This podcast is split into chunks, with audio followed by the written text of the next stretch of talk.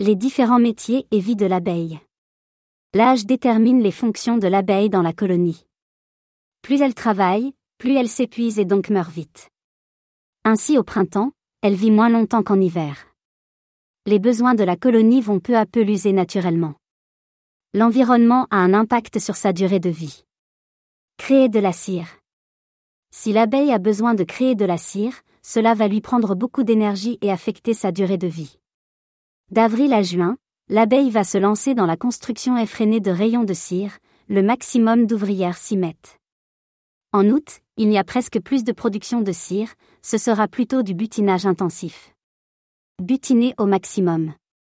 En cas de forte mielée, fleurs produisant du nectar, des jeunes abeilles, habituellement non encore butineuses, vont exceptionnellement aider à butiner pour emmagasiner le maximum de nectar et donc de réserve.